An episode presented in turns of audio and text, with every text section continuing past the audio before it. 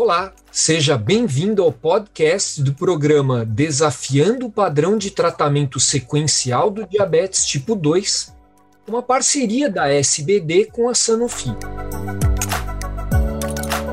Quais as diferenças e semelhanças entre os dois produtos da combinação agonista do GLP-1 e insulina basal do mercado? Faz diferença já iniciar a combinação fixa ou adicionar as moléculas separadamente? Eu sou Fernando Valente, professor da disciplina de endocrinologia da Faculdade de Medicina do ABC e editor do podcast. Hoje eu vou conversar com dois queridos, renomados endocrinologistas, a doutora Patrícia Dualib, que é médica do Centro de Diabetes da Unifesp, é coordenadora do ambulatório de diabetes gestacional lá na Unifesp e agora minha vizinha de consultório. Bem-vinda, Patrícia. Obrigada, Fernanda. É um prazer participar desse podcast com você e com o André. E temos também, então, o doutor André Viana, diretor do Centro de Diabetes de Curitiba e presidente da regional da SBD do Paraná. André, bem-vindo. Obrigado, Fernando. Obrigado pelo convite. É muito bom participar aqui com você, com a Patrícia, desse podcast aqui. Sempre interessante a gente estar podendo trocar ideias e compartilhar informação, né? É um grande prazer poder falar com vocês. Ambos tiveram boa contribuição na minha formação. A Patrícia, através da Unifesp, André, desde os tempos de residência médica no Hospital Brigadeiro. Bom, e o foco hoje é a personalização do tratamento do diabetes tipo 2 com injetáveis. Patrícia, para começar, queria que você colocasse para a gente aí onde nós estamos e onde nós estaremos em 50 anos no tratamento para diabetes tipo 2, né? Que você mostrou um artigo sobre isso. Sim, Fernando, esse artigo é bastante interessante, que mostrou o que foi desenvolvido para o diabetes nos últimos 50 anos. Então, fala do octeto de DeFronzo, de cada medicação onde entra no octeto, ou na deficiência de célula beta, ou na insulina resistência, também em outros alvos, como no rim e no cérebro, e mostra que agora a gente está caminhando para um tratamento um pouco diferente do diabetes tipo 2, primeiro visando sempre individualização e talvez um controle inicial mais agressivo, iniciando com 3 drogas e fazendo Quando a gente vai para o início de insulina, de repente já iniciar a insulinização com a combinação de agonista de GLP-1 junto com insulina.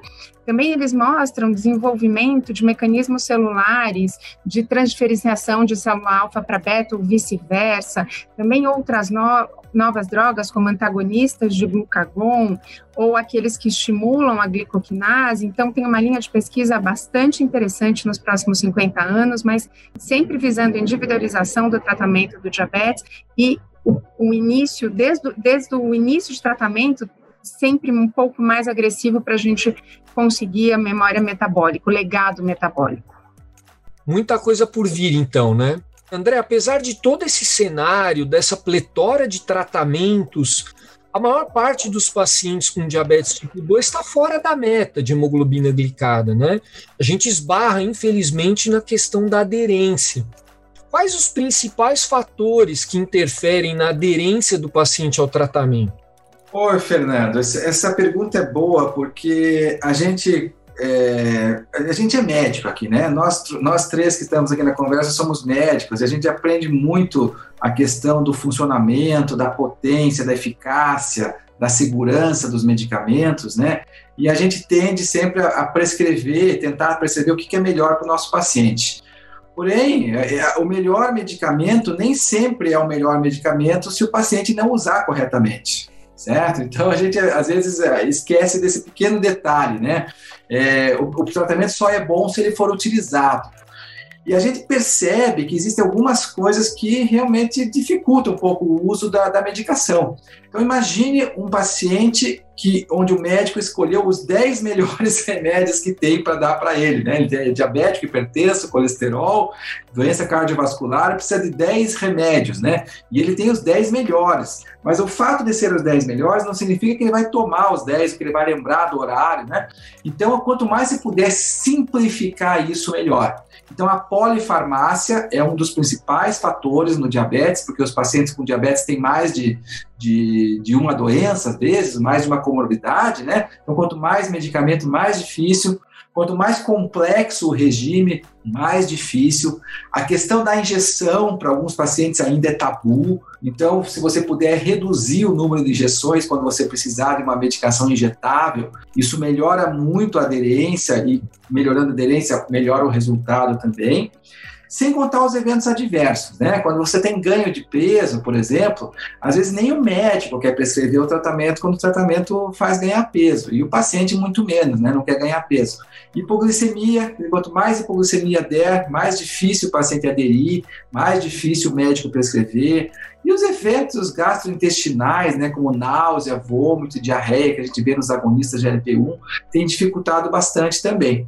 Sem contar outras questões, né, questões econômicas são importantes muitas vezes, a relação do médico com o paciente também, a necessidade de automonitorização frequente. São vários fatores aqui, eu poderia passar o dia todo falando sobre eles, mas esses que eu falei acho que são os mais importantes, Fernando.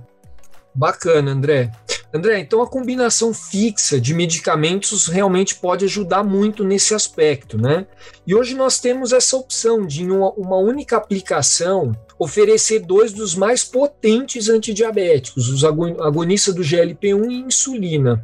E existem duas opções no mercado, né? Eu queria que você comentasse quais as semelhanças e diferenças entre essas opções. Perfeito. Hoje existem duas combinações no mercado, com a insulina degluteca e a liraglutida, né? E também temos a insulina glargina, o 100, junto com a lixilatida. Então são duas combinações, né? Combinações fixas, né? Elas têm mais semelhanças que diferenças, porque as duas têm uma insulina basal, né? Insulina basal que vai ter o efeito primário, principalmente na glicose de jejum, na glicose interprandial, né? Entre refeições. Pelos mecanismos próprios de ação da insulina. E o GLP-1 agonista, ele tem um efeito maior na pós-prandial, apesar de também poder ajudar um pouco na glicose de jejum também, e tem os mecanismos que são conhecidos, né, da maioria dos médicos do agonista GLP-1. Então são duas medicações complementares, certo?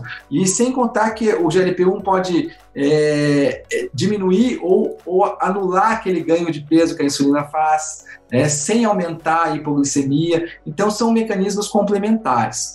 Essas medicações, elas têm mais ou menos potência similar, elas nunca foram comparadas entre si em estudos head-to-head, essas duas medicações que existem no mercado, né? Mas os estudos de fase 3 que elas têm, que elas apresentaram, né, para entrar no mercado, mostram um atingimento de hemoglobina glicada muito parecido, as alterações de peso corporal praticamente neutras, né? Não ganha peso. Insulina que não ganha peso foi sempre o sonho, né, de todo mundo, né? Então quando você coloca GLP-1, você tem uma insulina que não ganha peso, né? Isso é muito bom. Hipoglicemia também, você não vê grandes diferenças nos estudos fase 3, nas incidências de hipoglicemia. Então, assim, são medicações que têm muitas semelhanças, né? As diferenças são basicamente no tempo de ação, né? Você tem duas insulinas que têm um tempo de ação um pouquinho diferente e dois agonistas de GLP-1 com um tempo de ação diferente também. Mas parece que quando você combina a insulina com o GLP-1, você passa a ter mais semelhanças do que diferenças entre elas. Ótimo. Patrícia, pelo que o André acabou de falar, dá até a sensação que nós vamos parar de usar insulina isolada para diabetes tipo 2, né? O que dizem os estudos comparativos entre insulina basal isolada versus a combinação fixa insulina agonista do GLP-1? A gente tem dois estudos que fizeram com ou pacientes só em uso de droga oral e que precisavam de algo para intensificar o tratamento e também temos os estudos que mostram pacientes já insulinizados e que precisam melhora do tratamento, insulinizados com insulina basal.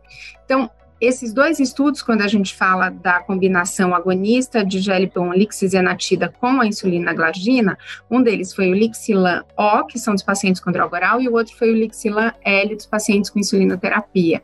E o que eles mostram, esses estudos, eles colocaram os pacientes ou com a combinação fixa, ou só com a insulina, ou só com agonista de GLP-1.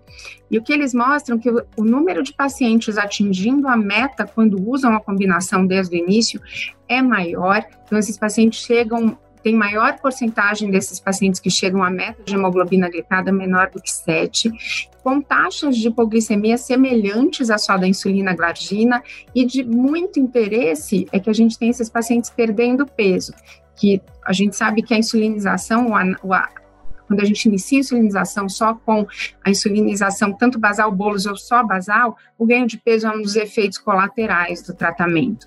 E quando esses pacientes eles são iniciados com a terapia dupla de agonista de GLP-1 mais insulina, eles tendem a perder peso. Então, a gente tem pacientes com melhora de hemoglobina glicada, os mesmos níveis de hipoglicemia, e com perda de peso. E tem uma análise bastante interessante, Fernando, que quando foram ver, esses pacientes faziam 7 pontos de glicemia capilar, quando eles comparam a combinação versus a insulina sozinho, a glicemia de jejum é semelhante nos dois grupos, mas eles têm melhora das glicemias pós-prandiais. Então, é uma combinação que, como você disse, dá muita vontade de começar nos pacientes, por melhora de controle glicêmico, sem ganho de peso e sem piora de hipoglicemia.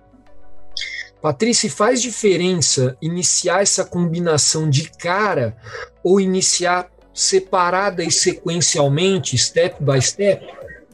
Existe um estudo que ele não é um estudo cabeça a cabeça, ele não é um head to head que comparou desse jeito, mas a gente tem dois estudos que chamam Get to Goal Duo, que fizeram exatamente o que você falou.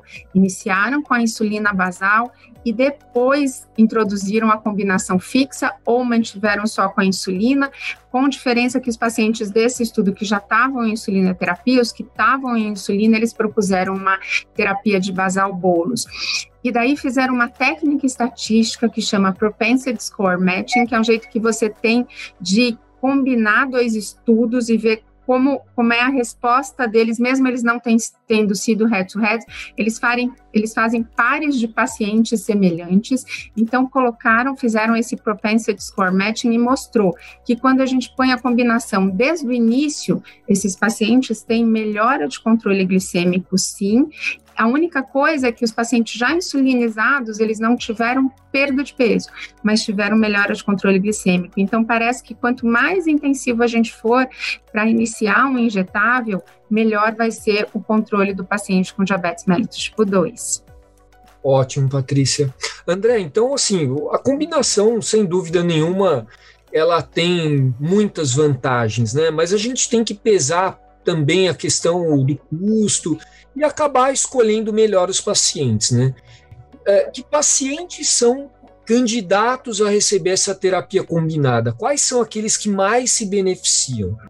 Olha, Fernando, como você mesmo falou, né? Você comentou que o paciente com diabetes tipo 2, que vai ser insulinizado, né? Se você pudesse escolher a combinação com agonista GLP-1 já de início, seria bom para praticamente todo mundo, né? Todo paciente que tolerasse essa combinação seria boa, mas ele não pode também usar uma medicação assim em ampla escala, né? Porque isso envolve outras questões. Mas assim, o paciente que teria indicação de insulinizar, ele poderia ter indicação de combinação fixa. Mas vamos para a diretriz, vamos se basear em evidências, em princípios, em diretrizes especialistas, né?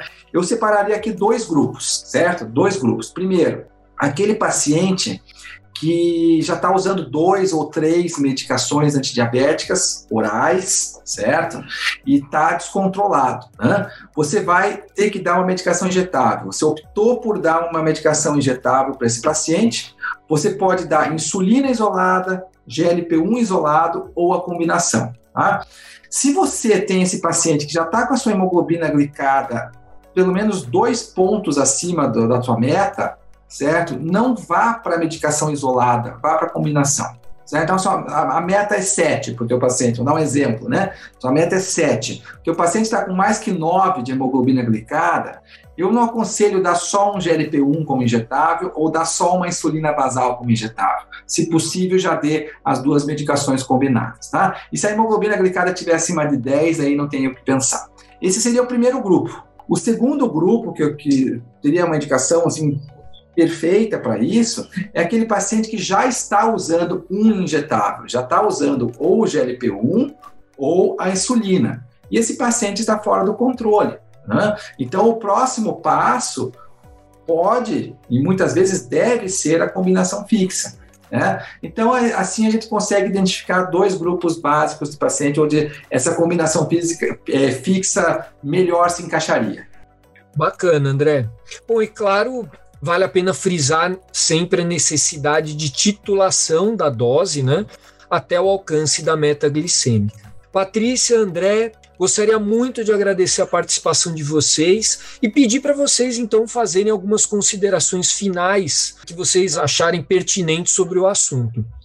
Então, o que eu acho é que essa terapia veio para ficar na nossa prática clínica, porque um único injetável para um paciente, por exemplo, que já está em insulinoterapia e que precisaria fazer uma terapia de basal bolos, como o André colocou no início, a gente vai ter uma perda de aderência. Então, um único injetável, ele é muito interessante tanto para os pacientes que estão insulinizados, para os pacientes não insulinizados, também é uma terapia muito interessante, porque esses pacientes conseguem ter a insulina sem ter o ganho de peso, com melhora das glicemias. Então, acho que foi uma terapia que veio realmente para a gente colocar na nossa prática clínica. E muito importante, Fernando, que você colocou da titulação, que essa terapia ela é muito eficiente, mas se a gente ensinar o paciente a titular a droga conforme as glicemias de jejum, ensinando a titulação, os nossos resultados são excelentes. Perfeito, Patrícia. Eu aqui também concordo com você. Acho que a titulação é sempre mais importante que a iniciação. Eu sempre falo isso também nas minhas aulas, né? Titular uma medicação injetável, uma insulina, uma combinação fixa, como a gente está falando aqui, ela vai ter um resultado muito melhor do que simplesmente iniciar a medicação e deixá-la numa dose baixa e fixa, né? Então, a titulação é fundamental e você colocou muito bem, Fernando já tinha colocado aqui para a gente também, né? E como eu disse, acho que eu gostaria de reforçar, né? É uma medicação assim, você tem uma insulina, né, que controla a glicose de jejum, o período que o paciente não está se alimentando, e você tem um GLP-1 que controla o pós-prandial. A grande maioria das pessoas com diabetes tipo 2 tem descontrole nesses dois pontos, né? Então, assim, pensou em insulina, eu aconselho sempre o colega a falar assim, pensou em dar uma insulina para o paciente? Pergunte para você mesmo, será que uma combinação fixa não seria melhor do que somente insulina? Primeira coisa que eu coloco, né? Segunda coisa que eu coloco, né? O paciente pensou em terapia injetável, vou dar um injetável para o paciente, ele está muito descontrolado, ele está muito fora da meta, pelo menos 2 pontos acima, não tem o que pensar, né? Tem que ser injetável. Se o paciente não tiver contraindicação, tem que ser um injetável de combinação fixa, né, de insulina com GLP-1. Acho que isso mais ou menos resume a nossa conversa aqui, né, e deixa o colega que já tem experiência, o colega que não tem tanta experiência assim, mais seguro, né, para usar essas combinações fixas. Maravilha. Obrigado, André. Eu que agradeço, Fernando, agradeço pelo convite, foi um prazer estar aqui nessa conversa com você e com a querida Patrícia também. Obrigado, Patrícia. Obrigada, Fernando. Também achei excelente estar compartilhando com você e com o André, foi muito bom. Um grande abraço para vocês. Um beijo. Até mais, tchau, tchau. Continuem acompanhando a SBD nesse podcast e nas redes sociais.